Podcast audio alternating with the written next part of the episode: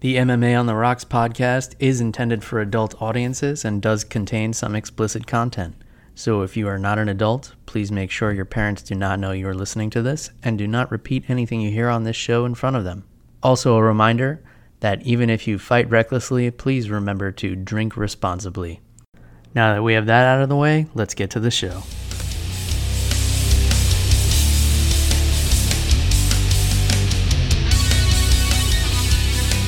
Welcome to MMA on the Rocks. My name is Bill Welker, and you are listening to episode 103 of the podcast. Today is Sunday, August the 5th, and we're back after a week off, which was totally my fault. I had some family in town, took a little vacation, didn't get around to an episode last week.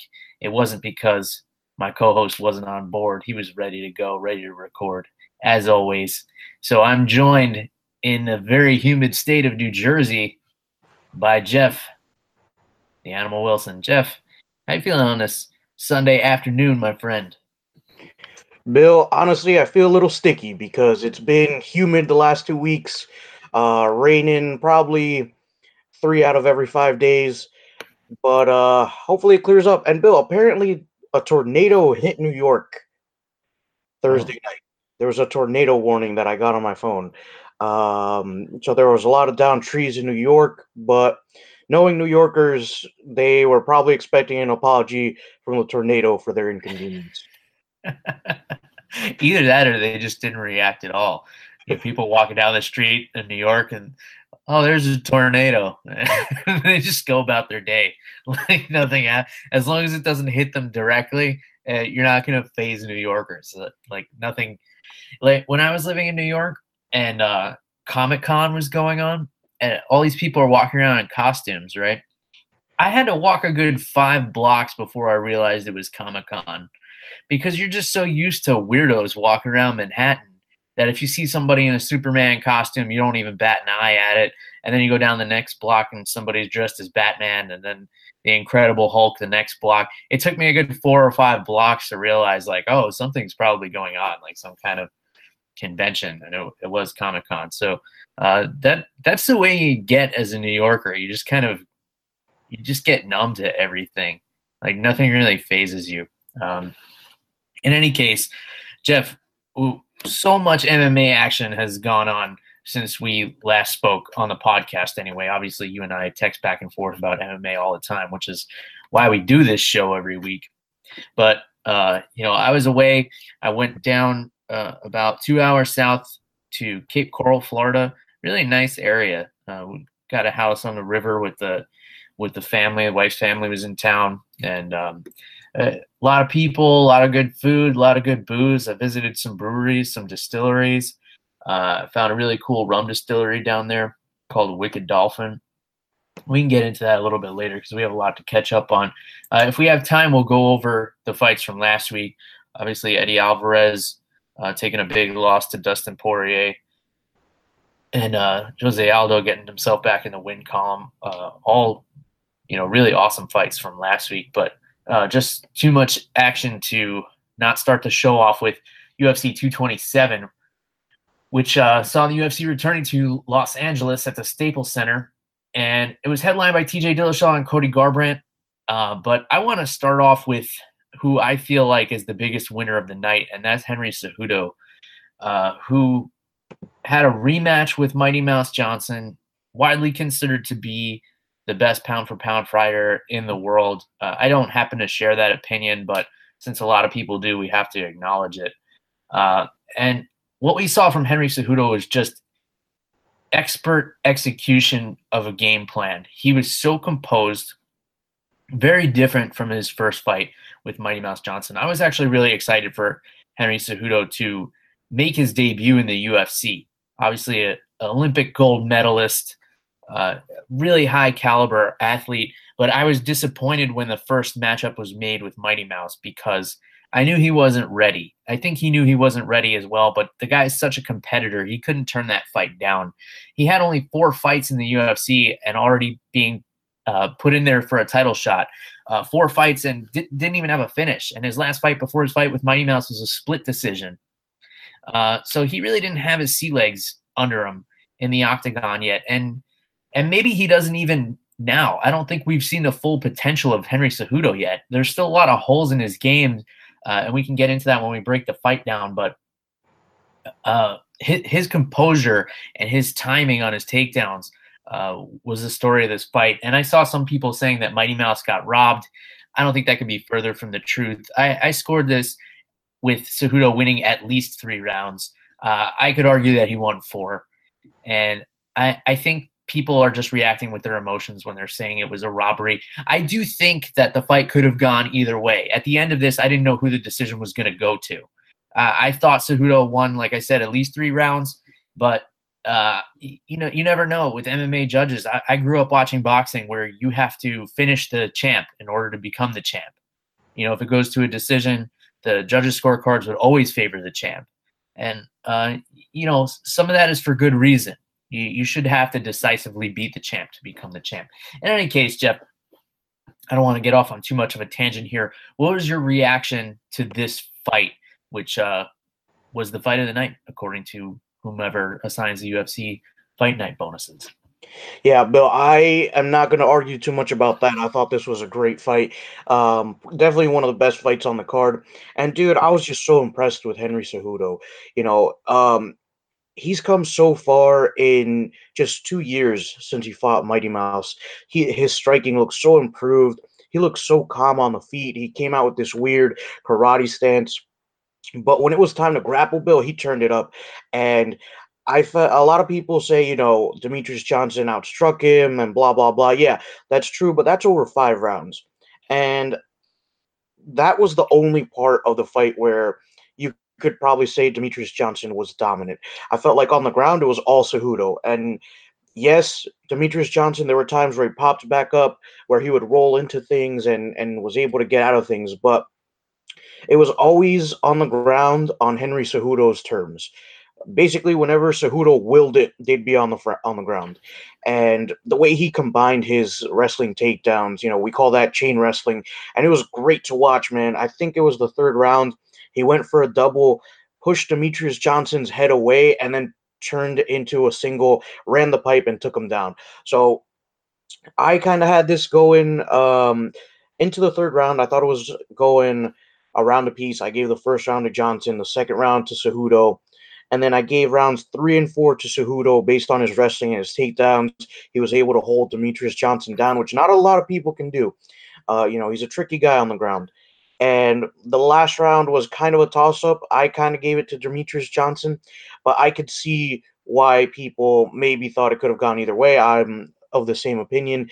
But dude, honestly, you got to give it to Cejudo, man. He's improved a lot.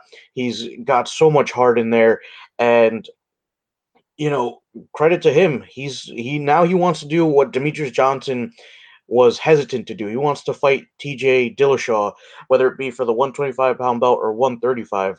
Um, and Bill, I want to get into that a little bit later because I have a kind of a mixed opinion on that.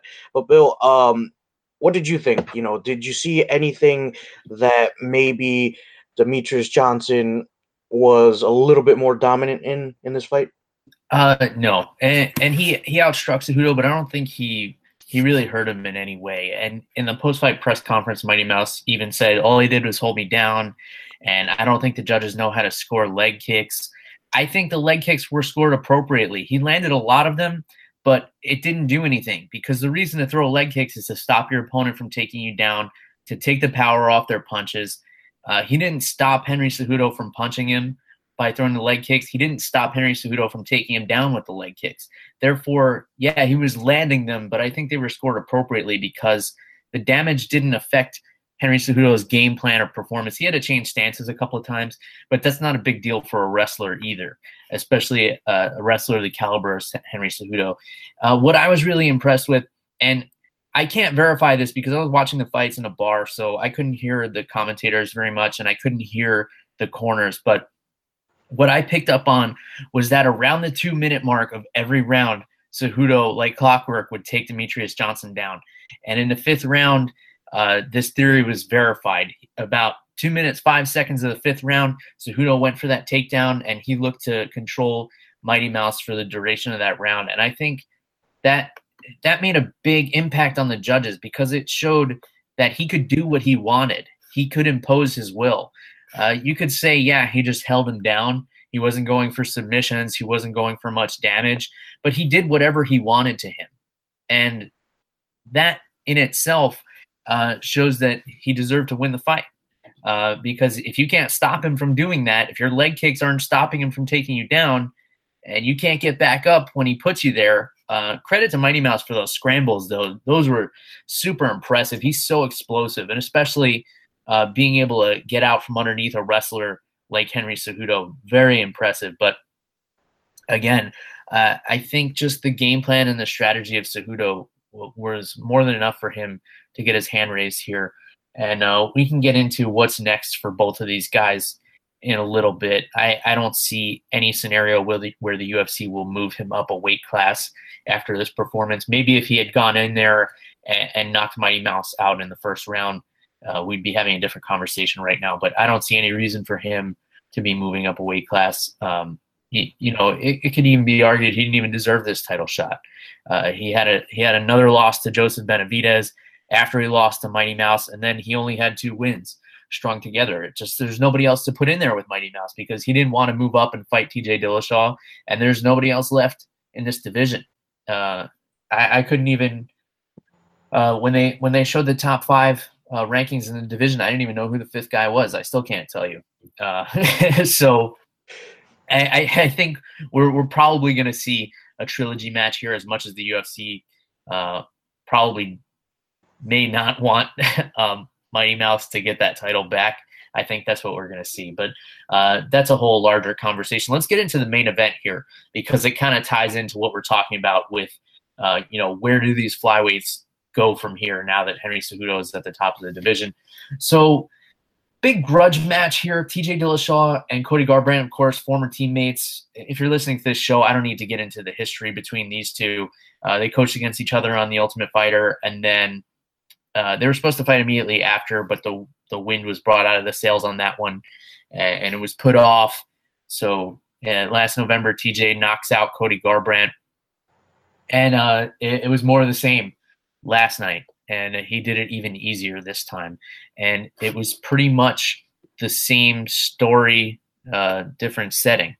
Uh, you know, they were just in a different place. So Cody Garbrandt, we didn't see the brash, confident counter striker uh, that we saw on his meteoric rise through the bantamweight division. We saw a hesitant Cody Garbrandt who was trying to throw haymakers and put TJ Dillashaw away. And TJ Dillashaw's game plan was just too diverse. And he was prepared for everything Cody Garbrandt had to throw at him. And he did exactly what he did to him in the first fight. Uh, Cody goes to throw a big overhand right, and he drops his left hand, and he gets away with it a lot because his hands are so fast but TJ was expecting it. At one point in the fight, he did it three times in a row. He let Cody Garbrandt throw the right hand three times and countered with the right hook, and the third one dropped him. Uh, it was pretty interesting to see uh, and pretty baffling uh, that Cody Garbrandt, coming from such a great camp with such great MMA minds, would would still be making the same mistakes that got him knocked out in the first fight with TJ Dillashaw. But something was off about Cody Garbrandt going into this fight, going into fight week. He just didn't seem like himself. Uh, he seemed very lethargic, very withdrawn. I'm not trying to make excuses for him whatsoever, but I, I kind of saw this fight going down this way because of that. I don't know if the first fight just zapped his confidence or or whatever the case. But let me get your take on it, Jeff. What was your reaction to the fight, and uh, how did you see it going down before it happened? Yeah, it was weird, man. Um, excuse me. It seemed like even in the interviews, Cody Garbrandt wasn't as fired up as he was in the first fight. And I didn't really see Garbrandt as lethargic, but I, I can see what you mean. I kind of took it as he was fighting for the same reasons as the first fight. Whereas TJ, you know, he already knows that he's beaten Cody, so he was a lot more relaxed. And it, to me, it felt like Cody Garbrandt was just in denial. You know, it's like he he wouldn't accept that TJ finished him in the first fight, and it was weird. And I think that when that first bell rang and they were standing across from each other, and TJ Dillashaw standing in front of him, I think it started to sink in a little bit. That because, like you said, he did look a little hesitant, and I think in the back of his mind, he was like, uh, "This guy's knocked me out before. I need to be careful." So I think that played a big uh, factor into this. You know, just his mentality once the bell rang, and dude, TJ Dillashaw was great in there. He was mixing it up, changing stances, showing his awesome footwork that's been compared to Dominick Cruz. And, you know, Cody, he fought the same way he fought in the first fight. Like you said, he was emotional. He was swinging wild with big looping punches. So TJ Dillashaw just kept his hook a little bit tighter and hit Garbrandt first. He was able to to use his jab pretty effectively. Dude, um I mean, I I'm kind of well, Bill. You remember as uh, when um, TJ won the title from Cody. I was of the opinion that Cody didn't really deserve a rematch because TJ Dillashaw had to work so hard for his rematch after defending the belt twice. Right. So I don't know, man. I felt like Cody just uh, wasn't super deserving of this one, and I don't know what's on the cards. I would see Cruz coming back, uh, maybe taking one more fight, and then getting his rematch with Dillashaw after their first fight. But I think it's going to be a while before we see Cody in the title picture. Yeah, definitely. As long as TJ Dillashaw is the champion, you're not going to see Cody Garbrandt in a title fight, period, unless he changes divisions, which I don't really see that happening either. I think he's a little too big for flyweight, and he, he'll be a little bit too small at featherweight. I think we need to see him take some time off, uh, recover from this knockout. Uh, he needs to get his confidence back, and you got to get him in there uh, with another boxer, maybe a John Lineker, uh, something like that. Uh, I think uh, that would be that would be a fun fight. Um, someone who's just going to stand toe to toe with him and not not really mix it up too much, just to get his confidence back under him. And then a lot of people were asking, including a lot of the MMA journalists, they were asking TJ Dillashaw, who are you going to fight next? Are you going to let Henry Cejudo come up, or are you going to fight Dominick Cruz?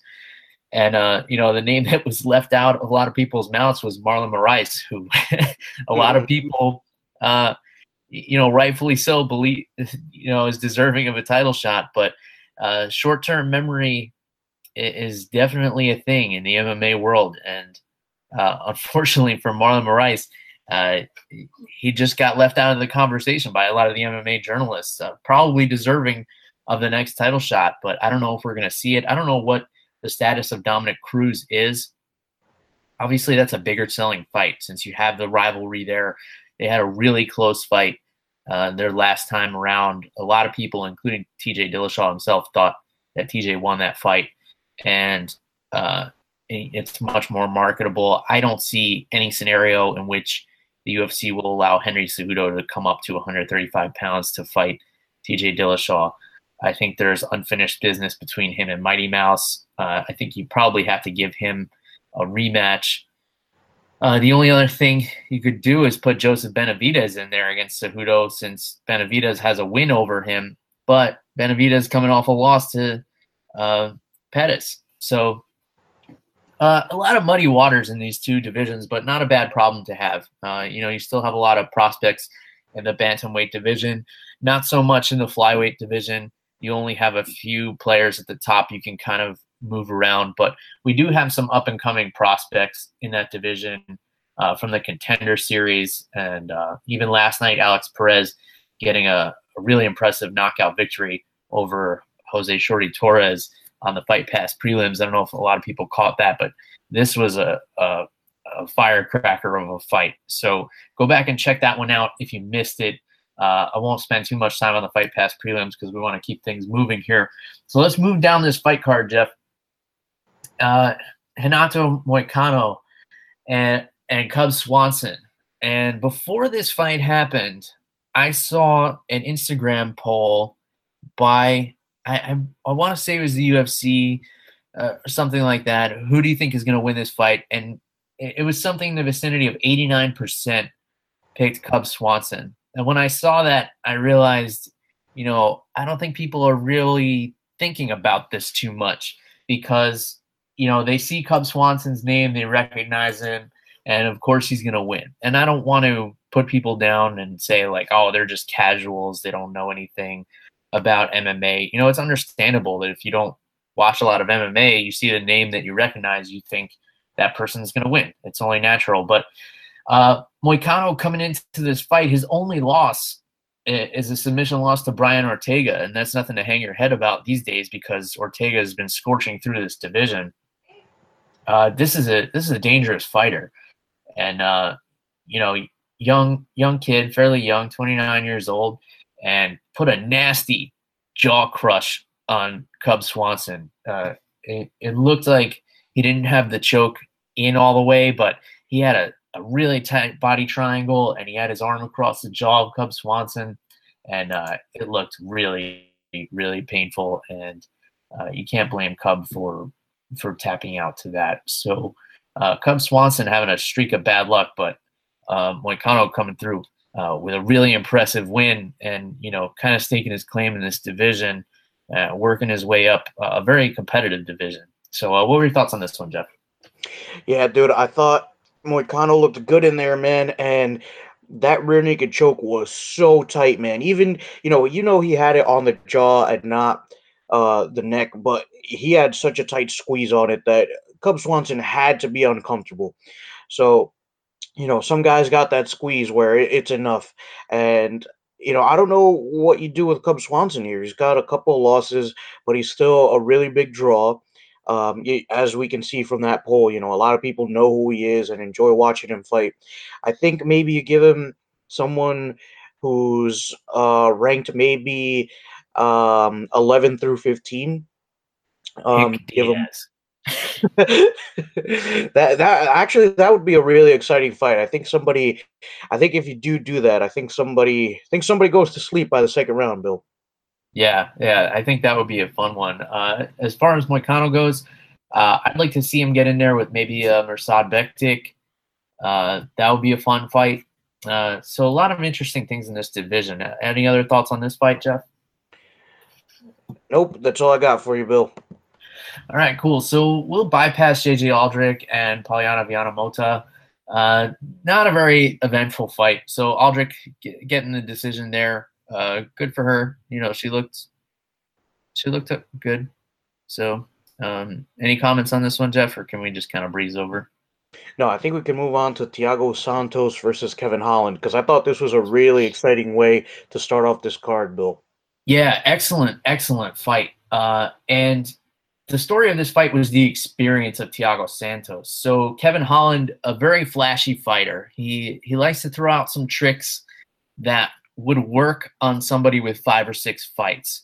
Uh, you know, he was doing things in there that you would do to the white belts at the gym just to kind of mess around. Um, but you know, Santos didn't even bat an eye at this. Uh, he had his spots where he got into some trouble. You know, the the takedown at the end of the second round uh, where he got stuck inside control there for a little bit. But for the most part, uh, the experience of Santos, uh, you know, was the story of this fight, like I said. And uh, Kevin Holland, for those who don't know, took this fight on 10 days' notice. So he was on the Dana White Tuesday Night Contender Series, and he was talking so much trash throughout the fight that, and he and he won his fight uh, impressively, but talk, talking a lot of trash, and it kind of turned Dana White off so they were looking for a replacement for Thiago Santos, and supposedly every middleweight they called turned the fight down. I mean, who would want to get in there with Thiago Santos on 10 days' notice, except a guy who has nothing to lose, a guy who doesn't have a UFC contract? Sure, I'll step up to the main card of a pay per view and make my UFC debut and take on, you know, a top 15 middleweight. Why not? Uh, so I don't think Kevin Holland loses any stock here. In fact, I think his stock goes up a lot. Uh, you know, he showed his inexperience. Uh, he showed that he has a lot to work on, but he held his own and he went to distance with uh, a top middleweight and a very dangerous guy in Thiago Santos, who uh, has put away much more experienced fighters in the past. And you have to give a lot of credit to Thiago Santos taking on a guy making his UFC debut when he's a ranked fighter. Uh, he had everything to lose and and not really anything to gain by taking this fight. So uh, big credit to him. You know, he's a real warrior who who will actually fight anybody. Which uh, I, I, gained a lot of respect for both of these guys after these fight after this fight. Uh, what were your thoughts, Jeff? Yeah, I'm in the same boat. I was really impressed with Kevin Holland. You know, he's a tough dude. He showed a lot of heart. And, you know, he was a little tricky in there. Thiago Santos, it looked like he was in positions where he could put Kevin Holland away, and Holland was able to survive. Um, like, uh, and uh, one example is in the first round when Thiago Santos was in Holland's guard, he was throwing down hammer fists, and Holland was making him miss a lot. You know, up until the third round, he was making it difficult for Thiago Santos. So, really impressed with both of these guys. Um, but dude, Kevin Holland, dude, even in this fight, you know, I didn't see the contender series where he was talking all that smack, but even in this fight, he was talking to Thiago Santos as he's trying to, you know, hammer his face in. um, yeah, that uh, takes uh, guts. Yeah, yeah, definitely an interesting fighter for sure. Yeah, and I think we'll, we'll be seeing him again.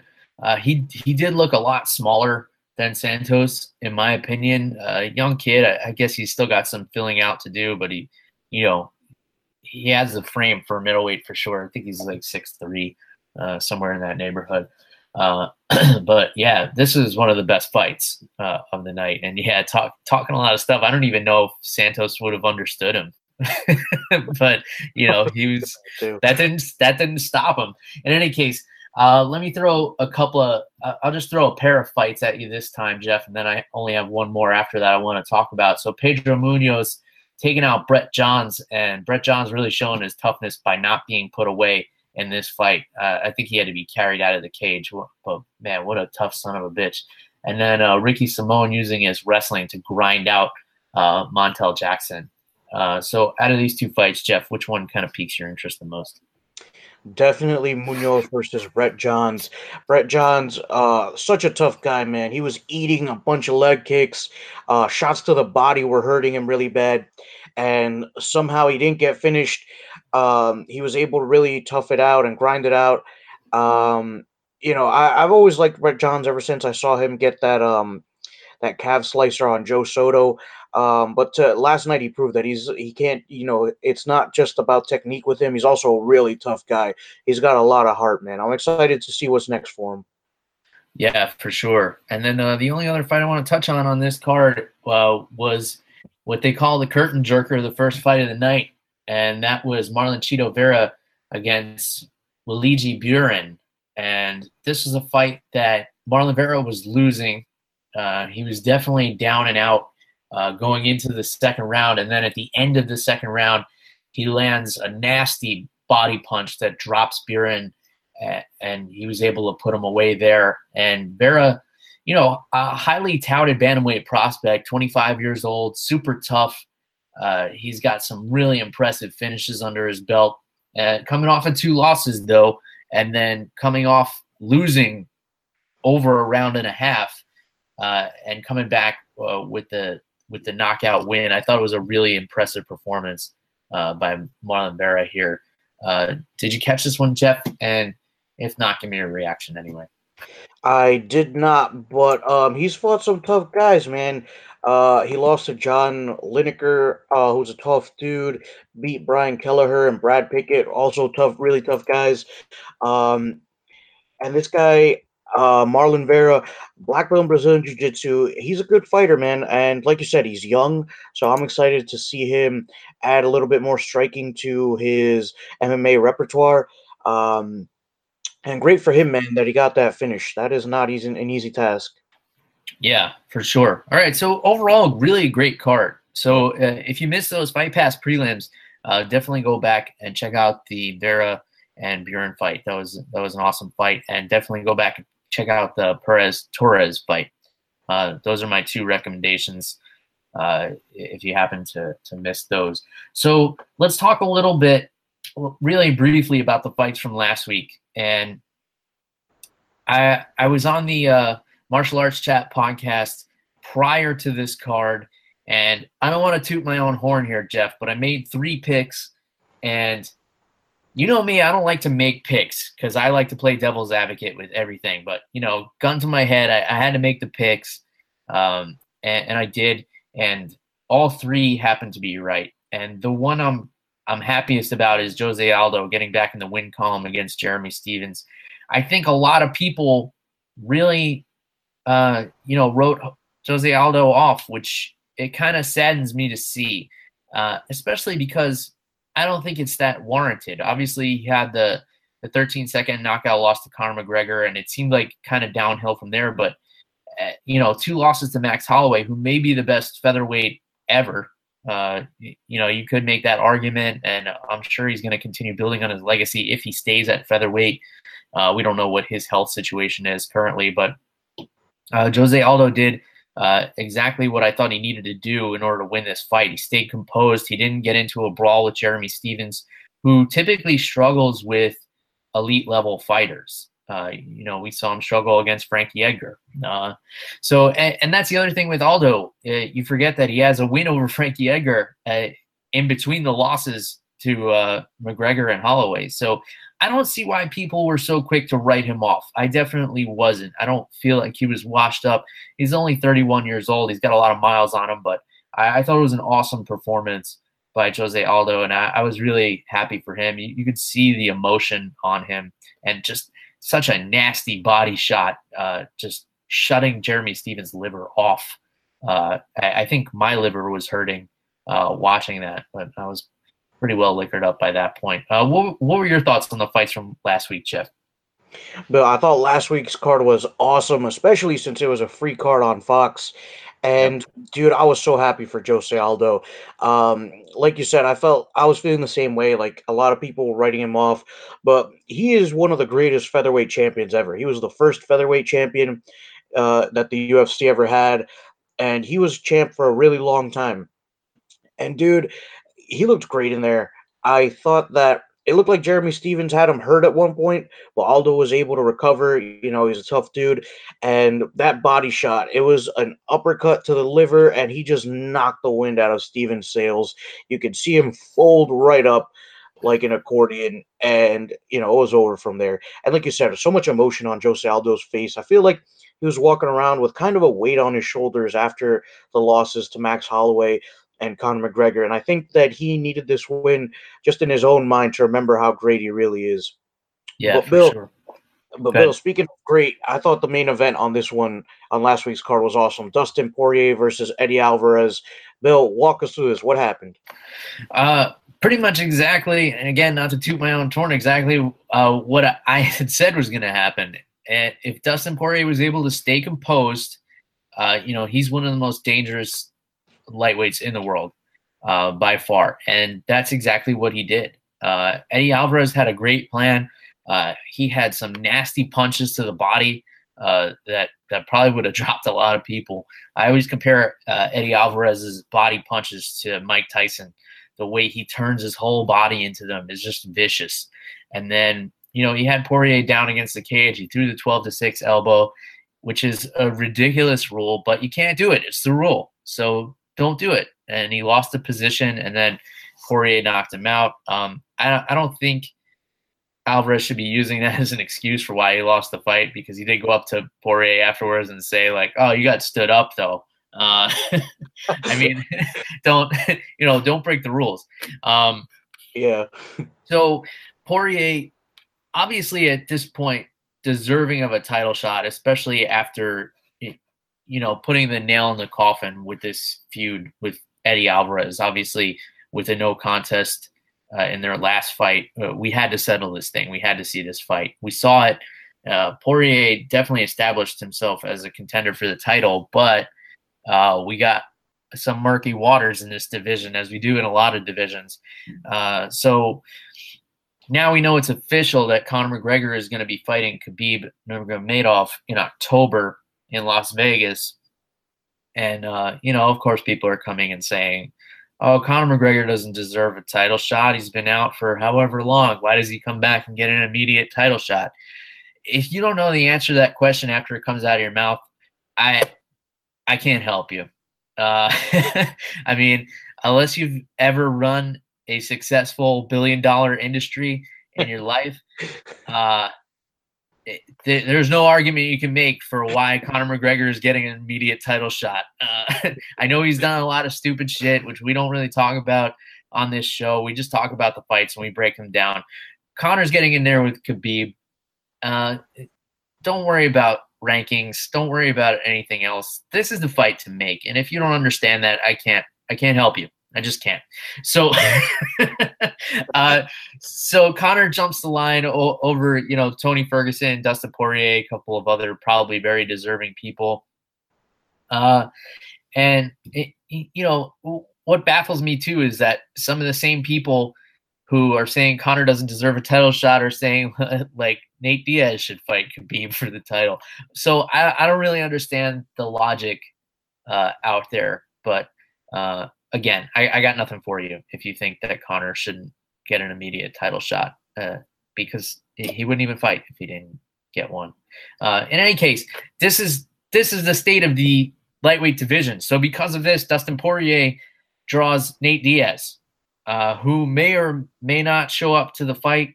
Uh, the UFC wanted to put it on the same card as Conor and Khabib, which is a great strategy because uh, you know, Khabib obviously has pulled out of a lot of fights at the last minute and had issues making weight.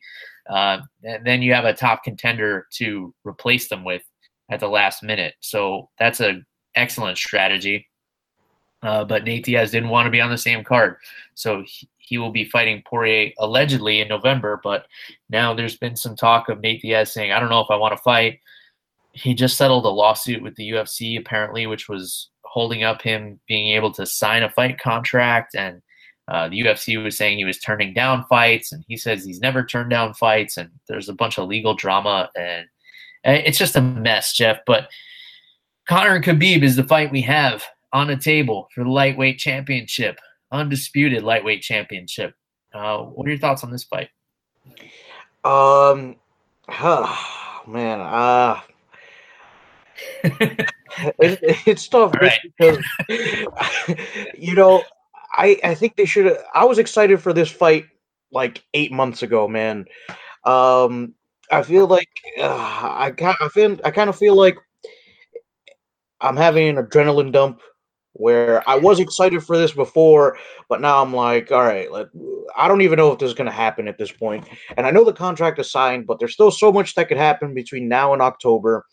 But Bill, looking at it from an analytical and not emotional standpoint, I think this is a really interesting matchup because um, Conor McGregor, obviously amazing on the feet. Uh, he can kick as fast as some people can punch. And Khabib is the grappler. We know that he likes to hold people down and beat them up on the bottom while he's on top of them.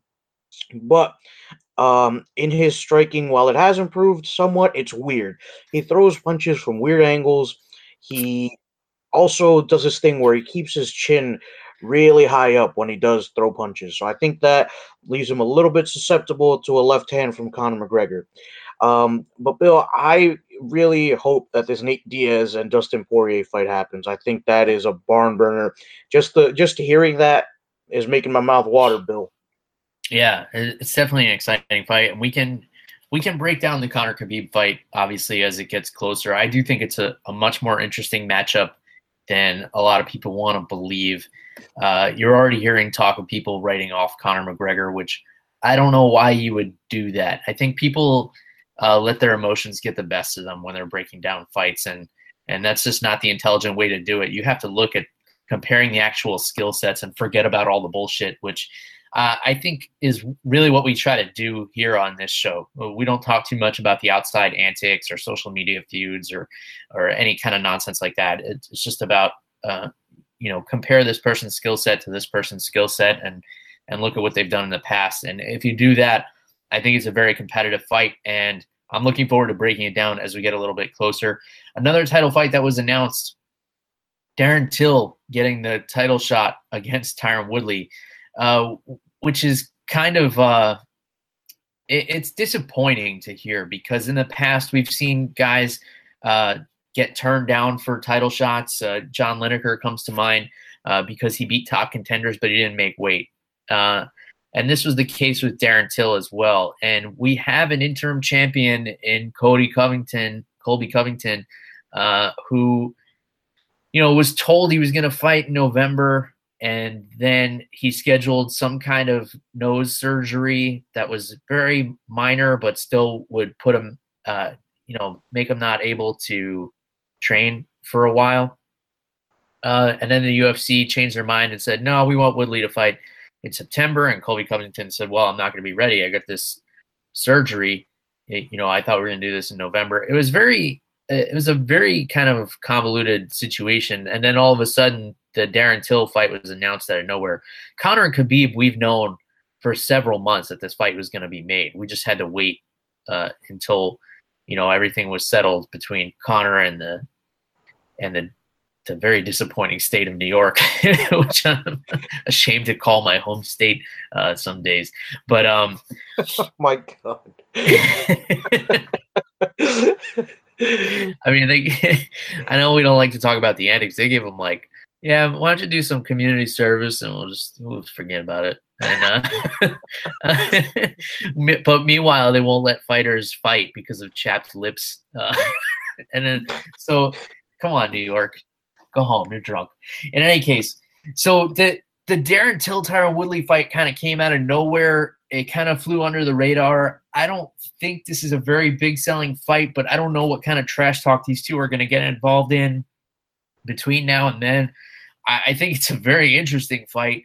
I don't think Darren Till is even a welterweight, uh, and he proved that in his last fight well, by missing weight by three and a half pounds or, or whatever it was, something significant. Uh, and granted, he had some extenuating circumstances there, but and then I thought he lost the fight to Wonder Boy. Uh, I thought you know Wonder Boy outpointed him for sure in that fight, but um, and he even said himself he wasn't deserving of a title shot. But here we are. This is the fight we have. Um, it, and you know, I, I, can't be a hypocrite and say I don't understand why he's getting the title shot. You know, I understand it. You know, they want to build their market uh, over in Europe. They have this monster of a welterweight, you know, who's been knocking people dead, and uh, you know, you have a, a, stagnant welterweight division because the champ uh, has not had very uh, exciting fights, and here's a guy who's going to get in his face and fight with him. So I, I get why they're putting this fight together, uh, but you know, I guess the negative side of me needs to point out uh, why it shouldn't happen, but it is, and this is the fight we have. So, what are your thoughts, Jeff? Yeah, Bill, I'm a little um, disappointed that this fight got made so soon, especially right after Colby Covington uh, won the interim belt because now he's going to get stripped of that. So we don't get that champion versus champion match that I that I wanted. But um, I just felt like the fight with Covington and Woodley was a little bit more marketable. You know, they've already started the trash talk. Um, you know, uh, they uh, they've been at each other's throats verbally, and I just feel like Colby Covington deserves it. Unfortunately, uh, the timeline didn't match up, and I don't know. I've I've never, in recent memory, I can't remember the UFC doing something like this where they say, uh, "Okay, well, you can't make it that day. Too bad. Somebody else is going to get the title shot." So I feel like uh, Covington's getting the short end of the stick here, but. Uh, another reason I'm a little disappointed is Darren Till didn't even make weight in his last fight, like you said. Uh, mm-hmm. But if I'm looking at this from, you know, a more technical standpoint and leaving my emotions out of it, I think this is a good fight, man. I think that uh, Darren Till presents a lot of problems for Tyron Woodley. For one, he's gigantic. Um, two, his uh, striking, I think he kind of wins the striking bout. But then there's Tyron Woodley's wrestling. He's a really powerful guy. Um, you know, a lot of physical strength and I think he can basically take down uh, Darren Till at will. I think if he really wanted to. Tyron Woodley's a really good wrestler, and um, we haven't seen Till go up against too many grapplers, so I'm interested to see how he deals with that. Yeah, it's definitely an interesting fight, and uh, once I get over my gripes with the, the weight issue and everything like that, you know, I have I have a pet peeve for guys missing weight. Uh, I'll be excited to break this one down as we get a little bit closer to. So we're gonna have a week off uh, with the UFC, and then we have a fight night headlined by James Vick and Justin Gaethje. We can get into that next week. Uh, or actually, maybe we have two weeks off. I don't know. I'm not good with calendars, but uh, August 16th we have coming up Professional Fighters League. So that's a week from Thursday. and uh, this is the next event that I'm looking forward to, Jeff. It's headlined by some fast turnarounds. So Ray Cooper III, who just knocked out Jake Shields, uh, is going to headline this card over Pavel Kusch, who is coming off a submission victory over Khabib's cousin, Abubakar Nurmagomedov, uh, who is also fighting on this card.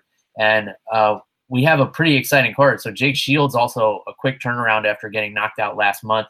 Uh, he's going to come back and fight Herman Terrado. Uh, we got Rick Story and Paul Bradley going at it. That's going to be a great fight. Uh, Eddie Gordon coming back on this one. Uh, Nurmagomedov is going to face Jonathan Weston. And then we have Kayla Harrison in her second professional MMA fight, stepping up in, in a competition, a big step up in competition against the 8 and 1 Josette Cotton.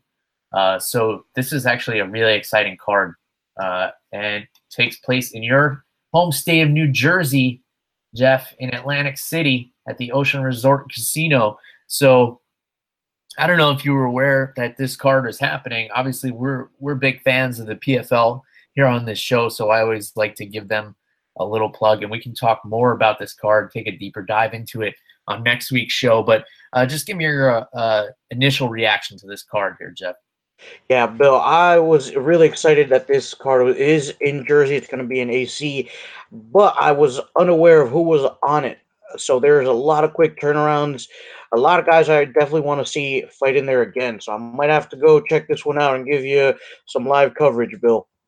Yeah, sounds good. We're, to have to have you uh, live on scene, uh, live tweeting the event. Uh, I, I imagine you'll be able to get some pretty good seats because the these PFL events uh, have not exactly been selling out arenas, which is unfortunate because it's an awesome format. Uh, it's really cool what they're doing with the, the tournament and the million dollar prizes and the point system. And uh, you can go back and listen to old older episodes if you really want to hear a, a deep dive into these things. But yeah, so this card, I believe it's PFL six. Yeah, uh, August 16th. So definitely check that one out. That's going to be exciting. Uh, I'm I'm really interested in seeing Kayla Harrison getting back in there so quick. Um, made her MMA debut very impressively about a month or two ago, and uh, she looked great. But definitely taking a big step up in competition. Uh, so last thing I want to touch on before we sign off here, Jeff, uh, and that's I told you I was on vacation in Cape Coral, and I found this awesome rum distillery called the Wicked Dolphin, and they have a really cool history if you want to go and look into it, or if you just want to, you know, try some really great rum, then then go pick it up. I, I believe they they distribute uh, pretty widely. So the, the history is that they were able to start making rum because there were some prohibition laws on the books in Florida that I guess nobody ever bothered to take off. So they had to go and fight those laws in order to be able to distill rum in the state of Florida which is uh, you know one of the biggest sugar producers in the country. Of course, rum is a spirit that's made out of sugar, and uh, you know it, it's a really popular thing to have like all natural ingredients and everything like that. They don't use like dyes or artificial flavors in their rums, so they're actually really good. So I wound up picking up a bottle of coconut rum and a bottle of vanilla bean rum and they were both really delicious. Their whole lines of, of rums were were really good, and the the people at the distillery were really cool. We got to have a little not a tour, but we got to walk around and see the the barrels where they age the rum and everything. And they, they do a lot of experimentation with a lot of flavors. They make a mango rum, uh, pineapple. They make a dark rum, and it seems like they're always trying new things and, and trying to come out with different things. They just started uh, making vodka uh, so Wicked Dolphin, uh, if you see it in the store, check it out if you're a rum fan. And uh, what I usually don't like about rum is the uh, the sweetness, obviously, because it's made out of sugar. Uh, I don't have much of a sweet tooth, uh, and the sweetness of these rums are not overpowering. You can drink them straight. You can drink them on the rocks, and then of course, you know, you mix them up in in whatever your favorite rum drink is, pina coladas or you know, rum punch, anything like that. Uh, have you been sipping on anything interesting, Jeff? I know you're, getting getting over a cold, so uh, I, I, don't know if you cure colds the way I do with uh, hot toddies. but uh, anything, uh, any new beers or anything you want to talk about? No, unfortunately, Bill. Um, last week I felt awful. um, and it was super humid, so I didn't really want to leave the house because I was like cold and hot at the same time. I I didn't want to put anything in my body, Bill, besides water. But um, next time I'll have something for you. But Bill, you talked about um, how you also went to a couple of breweries uh, while you were on vacation. Did anything really stand out to you? Any breweries that uh, you kind of want to talk about? Uh, yes, and the names is escaping me right now, so I'm doing a quick, quick uh, Google Calusa Brewery. So uh, on my way back from Cape Coral, I stopped in Sarasota, Florida, which is like a big uh, spring break destination. And I stopped at a restaurant for some lunch, and they had this beer called uh, Calusa, and the, it was the beer was called Focus, and it was a citrus IPA, uh, very light, very refreshing, not overpowering with the citrus. Jeff, this beer was so good. I had to find out where the brewery was, and I stopped to pick up a growler on my way home, and then and then I drank the growler that night. Uh, so I don't I don't think they're distributing yet. They're just starting to do canning and stuff like that. But if you ever find yourself in Sarasota, Florida, um, Calusa Brewery, C A L U S A, and I I didn't have the opportunity to try any other beers while I was there um, because I, I, did have the dog with us because we were driving back from the vacation and uh, they didn't allow dogs in the tasting room. So I just grabbed my growler and I hit the road. But uh, I'm definitely going to keep them on my radar because I haven't had a beer in a long time uh, where I was like, wow, I need to have more of this. Uh, I need to keep it, you know, in stock in the fridge. So uh, that one definitely stuck out. Um, and then there was a another brewery called Bury Me Brewery that was actually in Cape Coral. They had like a whole like gravedigger theme going on, like all the tap handles were shovels, and they had some really tasty beers as well. So if you find yourself in that area, uh, check them out. Uh, some some great IPAs for sure. I think they had like six or seven different IPAs. I tried them all. Um, so you know, by the last by the last two or three I tried, um, you know everything kind of blurred together. But in any case, Calusa Brewery, Wicked Dolphin, rum. Um, yeah, yeah. I, I was on vacation, so I, I was definitely putting the booze back, and uh, yeah, it was a good time. So uh, we covered a lot. This was a long show, I know, and we, you know we try to keep it in that 35 to 40 minute sweet spot, but I'm sure we went over that this time. Um, next week we'll we'll have a, a, little more time to go into detail on things uh, since we don't have too many fights coming up uh, until the end of the month, really. Uh, so that's all we got. You want to get a hold of Jeff on social media, it's at animal underscore Wilson on Twitter. And of course, you guys know how to get a hold of me. Let me know what you're thinking and drinking out there. It's at MMA on the Rocks on all your favorite social media platforms. So until next time, cheers, everybody. Goodbye.